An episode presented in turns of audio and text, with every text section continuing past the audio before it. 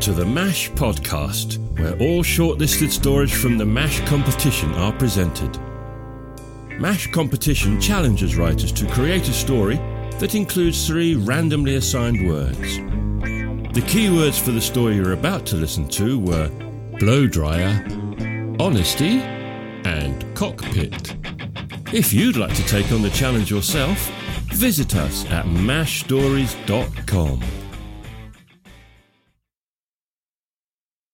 Powder and Perfume by Cheryl Whittaker. Read by Jessica Carroll. A grainy Saturday morning, and yesterday's newspaper flaps past the dented metal doors of the cockpit. The hour is early. Not too early for a green jacketed dog walker huddled in her collar, but not yet time for the suit in the alleyway to turn away from pissing against the wall of the club and head home. An hour passes. Traffic starts to sound in the nearby streets, an alarm clock of sorts. The main doors crack open. Girls emerge, tottering to their taxicabs, ushered home by minders who know nothing of chivalry. They exit one by one, sallow, young, worn, smiling. They go by names like Jazz, Honesty, Chardonnay, Hope, and they look tired. Men follow, still rubbing their noses and sniffing.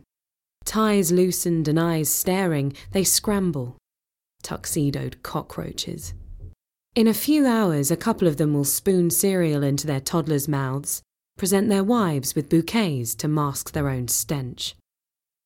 And right about now, Gina should appear out front, her cat eye sunglasses her only defiance against the daylight. Stepping out into fresher air, she'll cock her head on one side and light her cigarette. The boss is the last to leave. He closes up, chain and padlock, and lapel fur bristles against his five o'clock shadow.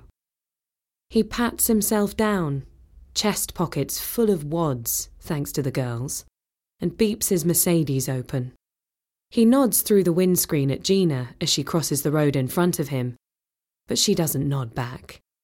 Instead, she strides off 14 blocks to her bedsit, where she'll shower until the water runs cold, then collapse on her saggy mattress. If she dreams, she'll dream about her son. Usually she dreams of nothing at all.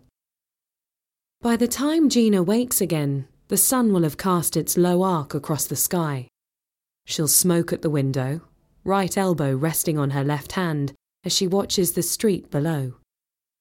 She'll sniff disdain at the orange film in the half a can of baked beans, but we'll upend it anyway onto butterless toast and hope that a minute in the microwave will be enough. Then she'll dress in the same black uniform as yesterday, paint on the same black eyeliner, and make her morning journey in reverse. Back at the cockpit, the girls are getting ready for the biggest night of the week. One straddles her friend at the makeup counter deftly sticking false eyelashes. Another stands topless, hip jutting, brandishing her blow dryer like it's a gun. And maybe she wishes it was. Gina pokes her head into the dressing room, and the girls turn and wave, coo greetings. Gina smiles grimly at the powder and the perfume in the air. Tonight's the last time I do this, she mutters at no one in particular, and ducks back out to serve punters at the bar. It's what she said last week, grins the girl with the gun.